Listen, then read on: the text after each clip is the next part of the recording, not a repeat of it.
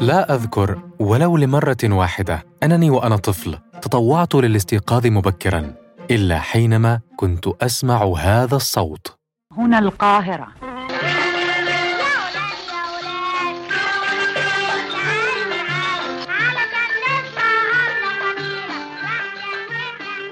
كنت أنفض عني الفراش بسرعة عداء أولمبي في سباق قفز على الحواجز. أفتح صنبور المياه أبلل وجهي سريعا. لا داعي للمنشفة. أعود بسرعة نقار الخشب إلى غرفة المعيشة حيث الراديو وأبلة فضيلة تقول حبايبي الحلوين كان في بنت اسمها ننوسة وننوسة عندها قطة بيضة جميلة اسمها بسبوسة. دراسة أجريت على أطفال في مراحل عمرية مبكرة تقول إن جوانب مهمة من شخصياتنا كإدراكنا للهوية والعرق تتكون مبكرا. ربما قبل سن الخامسة حتى وأن القصص التي تروى لنا أطفالا لها تأثير كبير في ذلك. ولكن مهلا أنا فعلا أذكر بعض القصص التي رويت لي في الطفولة ولكني لا أتذكر قصص أبلة فضيلة. الغريب أنني لست الوحيد لست الوحيد الذي يحب أبلة فضيلة ولكن لا يتذكر القصص. دعاء فريد زميلتي تشاركني في ذلك تماما. ففاكرة التتر كويس قوي وحافظاه ولكن القصص نفسها اللي كانت بتحكيها بصراحة لأ فذكرياتي أكتر مع التتر نفسه والأغنية نفسها اللي هو أبلة أبلة فضيلة واك واك واك واك واك واك, واك.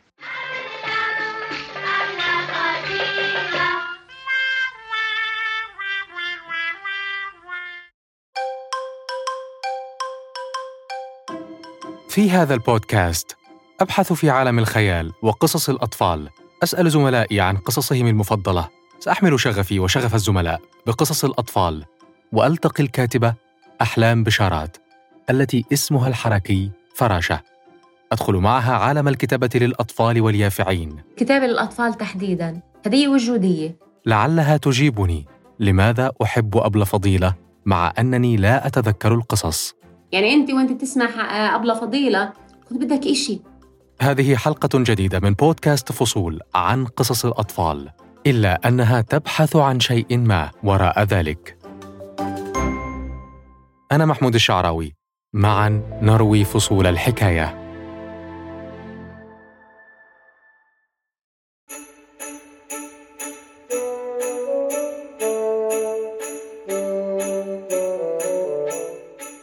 هذه هي فترة نهاية العام. البيوت على جانبي الطريق مزدانة بأشجار أعياد الميلاد وتماثيل رجل الثلج.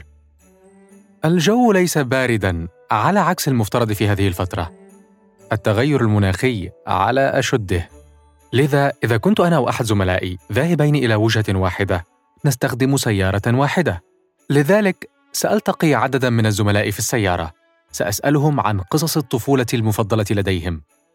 ليس مهما أن تتذكر من قال ماذا ولكن حاول أن تتذكر القصص. هناك قصة وراء هذه المسألة. هي لعبة وقصص لكن وراء هي قصة حقيقية هذه. أنا وزميلي عبد العالي الزهار في السيارة. سألته عن قصة الأطفال التي لا ينساها. تبحث عنها تجد أنها كانت تقاوم الاستعمار. عبد العالي وأنا في طريقنا إلى منزل الزميل أحمد الضامن. الضامن دعا فريق البودكاست لمشاهدة فيلم اسمه A Boy Named Christmas. We give what we have to show that we care. الفيلم هو قصة داخل قصة. تحكيها سيدة عجوز لمجموعة من الأطفال. الفيلم أعادني إلى ذكريات الطفولة التي شاركتها مع الزملاء. تزعلينا كمان أسامينا وتهنينا وتسلينا وتزعلينا كمان أسامينا. أبلة أبلة فضيلة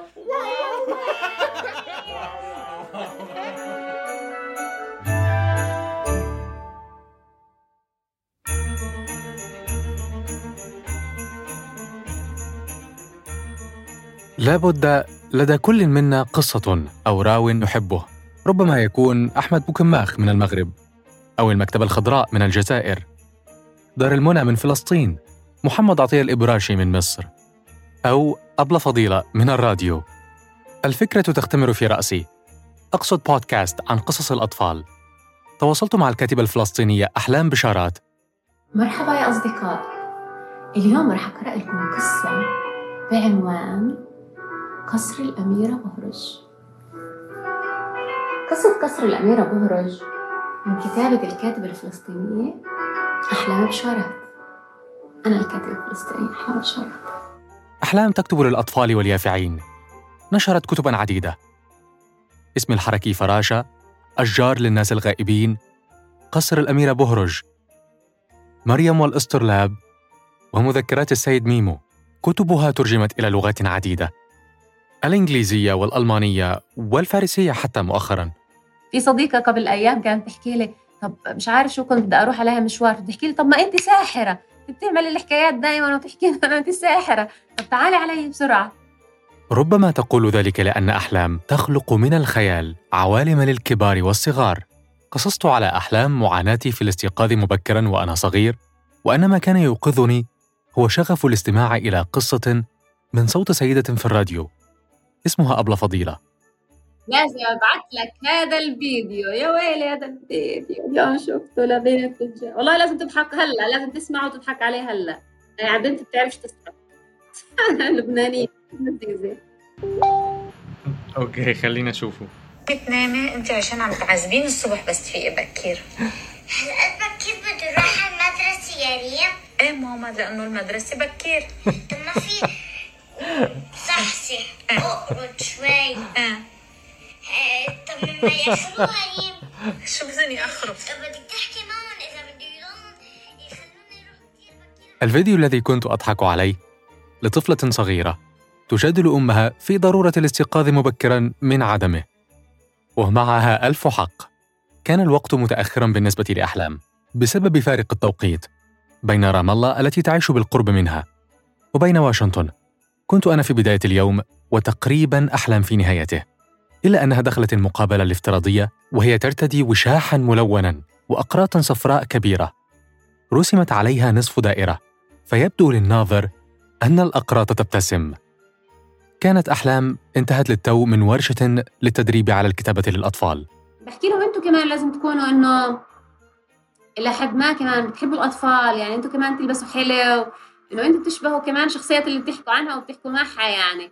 أنا فكرة الانسجام فكرة الانسجام هذا بيساعد كمان بإنه تكون أنت يعني أنت لما تمشي مع الأطفال يصدقوك لأنهم مش أغبياء. وأنا أستمع إلى أحلام. إضافة إلى سؤال لماذا أحب أبلة فضيلة مع أني لا أتذكر القصص؟ يتبادر إلى ذهني سؤال آخر. كيف يكتب شخص كبير؟ إلى طفل صغير. كيف يكتب شخص ناضج؟ إلى يافع مراهق. ما هي صفات هذا الشخص الذي يكتب للأطفال؟ أنا كنت طفلة منسية. منسية في العالم فعليا يعني. في منطقة فعلا كنت بعتقد إنه الجفت لك هي آه، يعني آه، هي كل العالم. والجفت لك هي منطقة زراعية بتوقع على الحدود الأردنية. آه، و... وناس بيعيشوا في أشقياء فكنت.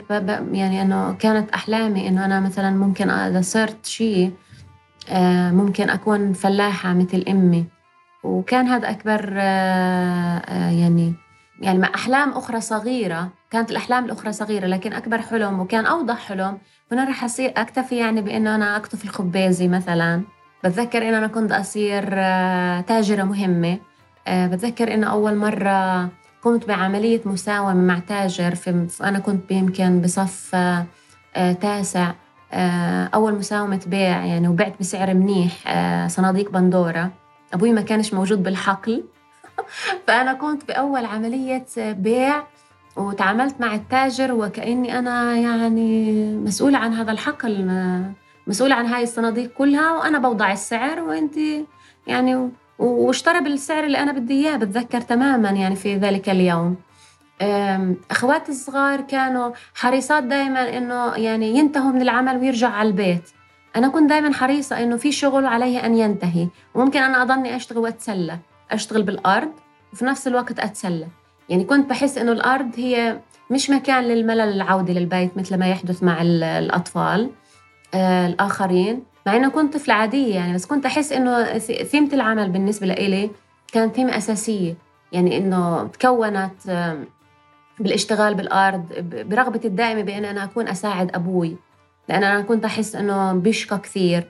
كان أبوي مثلا بيصحى بيصحى بكير وإحنا لسه نايمين ولسه عتمة عشان يروح آه، بسموه بيرد المي بجيب المي حتى يسقي الزرع. فأنا آه، فكانت بالنسبة لي هاي الصورة كثير تحزنني إنه أبوي بيصحى باكر ولما إحنا نصحى كمان بيصحى قبلنا وإحنا بنروح معاه وإحنا كمان بنرجع على البيت قبله يعني لابويا فكان بالنسبة لي هذا مؤلم. فلما كان يجي النهار وكان خواتي يحبوا يرجعوا على البيت وي وي وي وي يعني ويحاولوا يفتشوا على أسباب حتى يرجعوا على البيت إنه أنا ما حاولش أبحث عن أي سبب.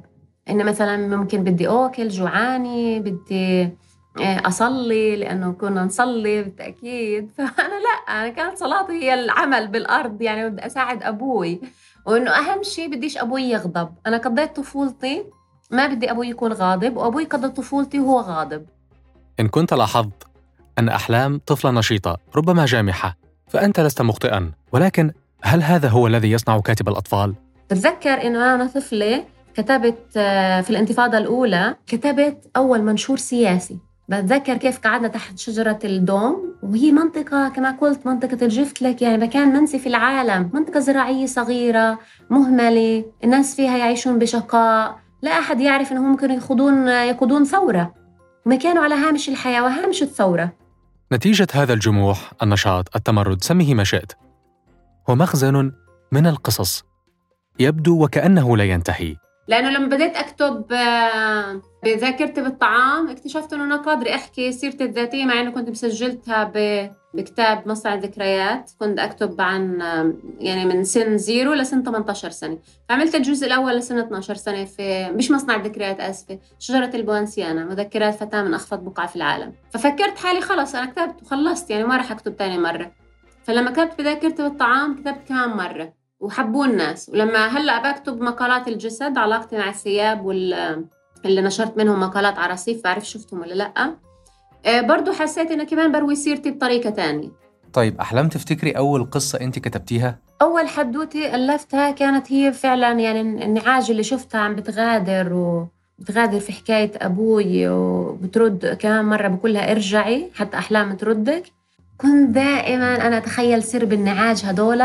والغبرة التي تثيرها سرب النعاج هم راجعين علي في خراف صغيرة في أكباش ها؟ أوكي. وكنت أتخيل إنه هذا كله علي أن أرده من عالم الخيال بطريقة كمان يجب ان تكون خيالية وفي نفس الوقت قوية وبطفولية وبرعونة كمان ال- الخراف وال- وبقوه ال- ال- الأكباش وبأمومة ال- النعاج أول مجموعة قصصية للأطفال مدونة في التاريخ هي مجموعة بنتشتنترا. بنتشتنترا. إذا كنت نطقت ذلك بشكل صحيح. هي مجموعة قصصية هندية يزيد عمرها عن 2400 عام. الحيوانات فيها أيضا هي الشخصية الرئيسية. هذه المجموعة القصصية ترجمت إلى لغات عديدة لكن أول ترجمة خارج مجموعة اللغات الهندية كانت الترجمة إلى الفارسية وسميت تلك النسخة كليلاج ودمناج. وبعد ذلك بمئتي عام تقريبا ترجمت إلى العربية وأصبحت نعم أنت محق كليلة ودمنة.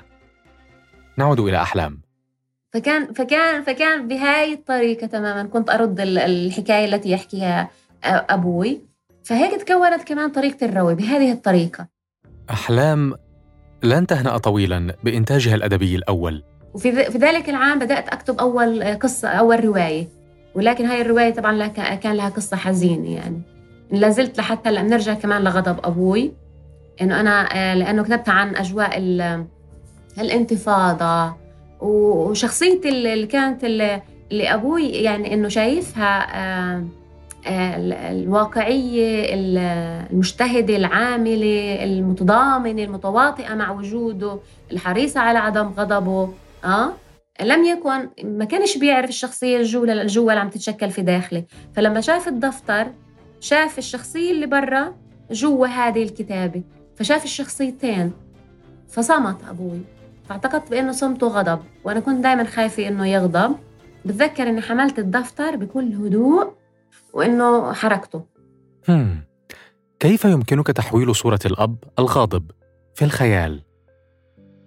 لدي تجربة. جرب أن تقرأ قصة أطفال. بعد أن تكون دخلت عالم الكبار الفواتير، الديون، العمل تحت ضغط كسرة القلب والإحباطات تلو الإحباطات في حياتك العاطفية أظن أنك ستجد أن قدرتنا على التواصل مع قصة الأطفال على فهمها والتفاعل معها مفقودة قد يكون هذا بسبب النضج ولكن ربما يكون أيضاً بسبب فقدان الخيال. دعك من القراءة. جرب أن تكتب شيئا للأطفال. لا أعرف كيف سينتهي بك المطاف. ولكني حاولت. والأمر ليس بهذه السهولة. فلذلك في قصة ميمو هذه القصة قصة ميمو آخر القصص آه، كتبتها السيد ميمو لاعب كاراتيه 2021 واللي هو حابب يكون عنده ختم مثل ما أنا كان عندي في طفولتي نفسي يكون عندي إشي أطبع فيه في كل مكان. آه، أول مشهد منه آه، هو لما يغضب الأب لأنه ملكيش الختم تبعه فبينقلب البيت رأسا على عقب. فبتذكر في الفعالية لما في أولاد قرأوا القصة طبعا التقيت بأطفال آه إذا ملاحظ هون هاي البيت هون مقلوب وأنا شايف إنه هلأ المفروض روسهم آسفة آه، خلينا نشوف بس البيت آه الآباء آه. أنا بدي أفرجيك بس الصورة اللي هي فيها البيت مقلوب لما الأب بيزعل. الأب بيزعل هلأ هم صاروا هلأ مقلوبين آه بيحكي عنا هون في القصة ضاع ختم بابا فانقلبت الدار من فوق إلى تحت. صارت رؤوسنا تحت وأرجلنا فوق. هم هلأ كلهم هيك. هلأ مقلوبين يعني. أوكي؟ آه. هلأ انقلب. بس بعديها طبعا لما يبين الختم بترجع الأمور هيك يعني. إنه عادي. في قصة السيد ميمو صورت أحلام غضب الأب بالبيت المقلوب رأسا على عقب. في الرسومات التي أرتني إياها كل شيء كان مقلوبا. كأنك تشاهد ذلك المشهد من فيلم انسبشن طيب أحلام لو نرجع تاني للقصة الأولى اللي أنت كتبتيها تفتكري كتبتيها إزاي؟ يعني إزاي بنيت القصة؟ كان بكلمات بسيطة غير مترابطة آه، لكن تدفع للضحك. أنا بتذكر أكثر من القصة بتذكر ضحكة أبوي وبتذكر مثلا سخرية أمي فإنه إنه على هاي القصة. فأنا بالنسبة لي كانت أكثر قصة كتبتها ضاحكة كانت هذه القصة التي لا أتذكرها لكن أتذكرها بصورة واحدة فقط ضحكة أبوي. ويمكن هاي الضحكة الوحيدة اللي بتذكرها لأبوي. التواصل مع الخيال هو المفتاح إذن. تذكرت حديثي مع زميلي عبد العالي ونحن في السيارة عن قصة عائشة قنديشة وكيف أن خيالنا كأطفال قصب ويستطيع احتضان الخيال. وهذا هو عالم الأطفال وعالم واو. مش أنا بتذكر حالي وأنا طفلي واو.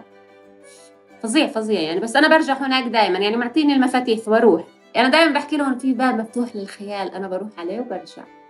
في باب سري. وأنا رايحة سري مري. طيب أحلام ممكن تديني آه، مثال مثلا إزاي بتتواصلي مع الأطفال أو هم بيتواصلوا معاكي؟ توصلنا رسالة مثلا إنه إحنا واو انت من عمرنا انت زينا انت الوحيدة اللي بتردي على رسائلنا انت اللي بتحكي معانا آه؟ انت اللي اللي بتآمني إنه إحنا أذكياء آه وبتقدرينا وإحنا بنحكي يعني. أنا كنت آه يعني في اللقاء اللي كان مثلا في مدرسة البيري هذا البنات كلهم صف علمي 11 علمي. وهم مست... بس أخلص أنا كانوا ساكتين البنات وأنا بحكي.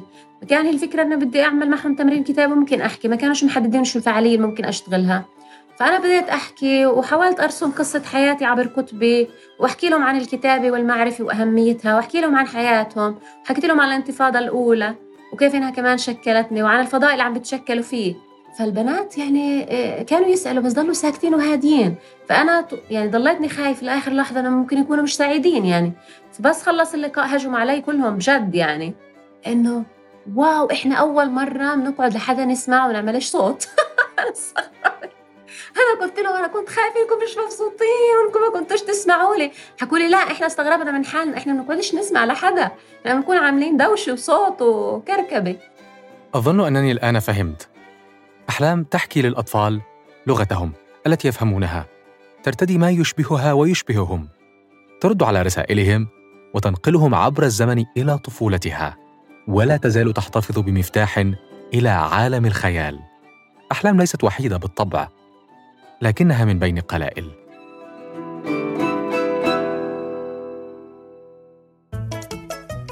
قبل يومين من التسجيل مع أحلام وفي إطار ممارسة رياضة التمدد على الأريكة زرت زميلي خالد الغالي. كنا نشاهد فيلما اسمه أوغست راش ونحن نشاهد. طلبت من خالد أن يتوقف وأن يعيد لقطة ما. عيد. كيف؟ ليش؟ فاتك؟ يا عايز عايز نشوف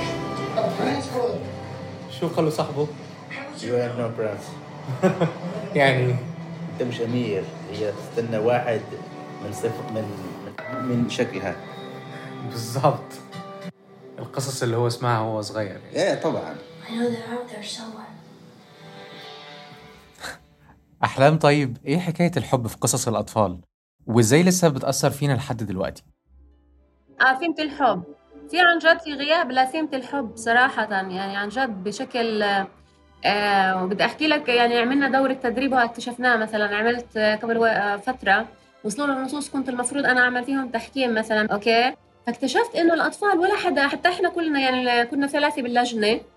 إنه وين؟ ما بيكتبوش هذول الأطفال عن الحب وين راح الحب؟ إيش في؟ اللي كاتبين يعني مثلا يعني متخيلين أشياء جديدة يا عالم علمي شوي يا مثلا عالم اللي حواليهم الواقعي. يعني ال- العالم الواقعي ما بيتأثرش بقصص الحب اللي ممكن تبقى آه، رومانسية زيادة عن اللازم. آه، في بعض الأحيان ترسم صورة غير واقعية. يعني ممكن تأثر على الناس بعدين وت- وتخليهم يتضرروا. هلا ما سيحدث لاحقا سيحدث لاحقا. أنا لن أم يعني لن أم لن امنع ككتاب أطفال من اننا ننكسر في قصص الحب لاحقا.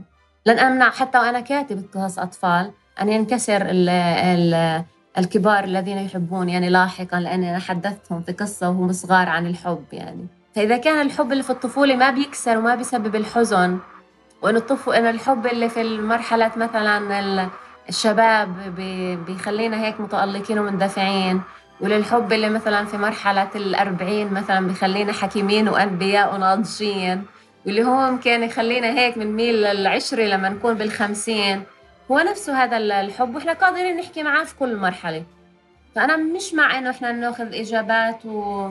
ونصمم آه، يعني إيش؟ يعني خلينا نحكي خوذات آه، لحماية أنفسنا. أنا ما بعمل هيك أنا. خلي الناس تنبسط أنا كنت بتكلم مع حد من أصدقائي وإحنا في السيارة بسأله عن قصة الأطفال المفضلة لديه فهو قال لي إنه قصة كان بيحكيها له والده عن طفل من قبيلة الأباتشي من سكان أمريكا الأصليين. ولفت نظري إنه في شيء مهم في موضوع قصص الأطفال وهو إنه قصص الأطفال مش قليلة ولكن الآباء والأمهات اليومين دول ما بقوش عندهم القدرة على الحكي زي زمان. فرأيه إنه لازم الآباء والأمهات يتعلموا إزاي يحكوا القصص لأطفالهم. يعني بتمنى إنه نوصل لهذا المحل. وهذا جزء من هذا جزء من يمكن الاشتغال الاشتغال الخارج على ثيمة الحب إضافة للاشتغال داخلها. فأنا لما بقدم كمان قصة عن الحب بقدم معها طريقة روي طريقة للحضن طريقة لل... للقرب طريقة للمسافة أيضا تقريب المسافات طريقة كمان لإنقاص الأعمار وتغييرها. هذا بكون بساعد أنا هون بخلق بيئة حب. بتذكر لما عملت آه، قصر الأميرة بهرج مثلا البعض حكى لي إنه كتاب شعري أصلا هذا الكتاب. طيب عندك نسخة تقرأ لنا منها لو سمحتي؟ مش عارفة عندي نسخة منها ولا لأ ممكن أروح أشوف عندي أشوف على الأقل. لا بجد أنا لقيته يعني كنت بتوقع أنا مش عندي. أوكي.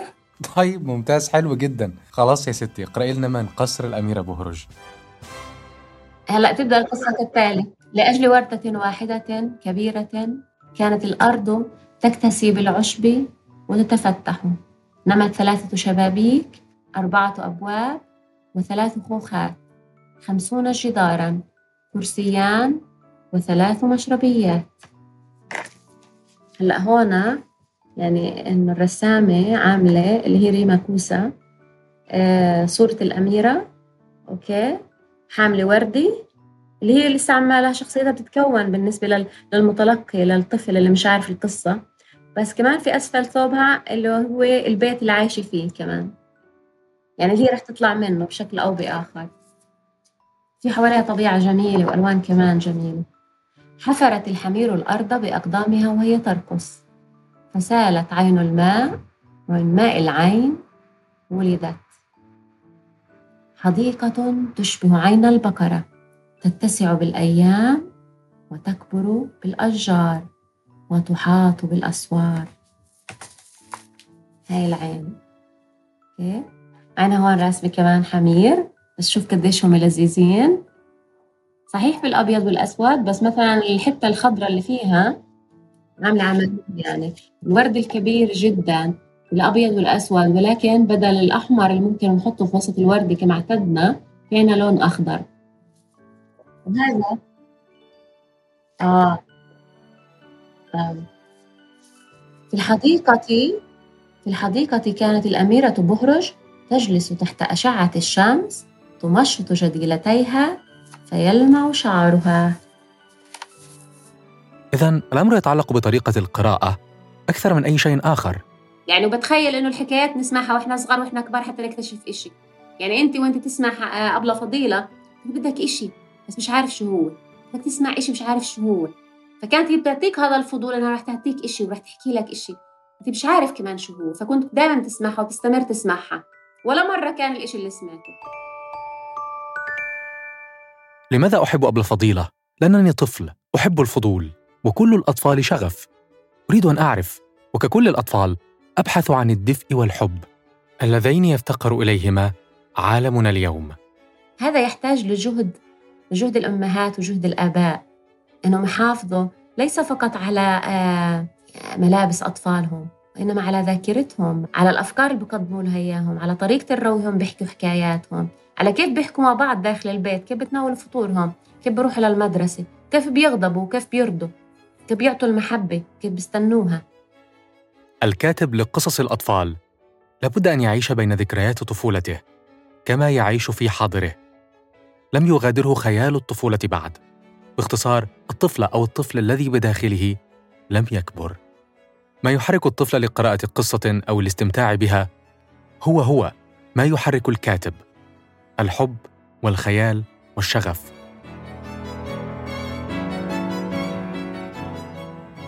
بدأت هذه الحلقة وأنا أبحث في أو عن قصص الأطفال لكني اكتشفت أني كنت أبحث عن الحب والخيال وعن طاقة الإبداع التي تجعل العالم مختلفاً. أنا محمود الشعراوي دمت في صحة وسلام. هذا بودكاست فصول من الحرة بودكاست. استمع صباح كل اثنين على أبل بودكاست و Google Podcasts وسبوتيفاي و SoundCloud ويوتيوب استمع أيضا على أثير راديو سوا.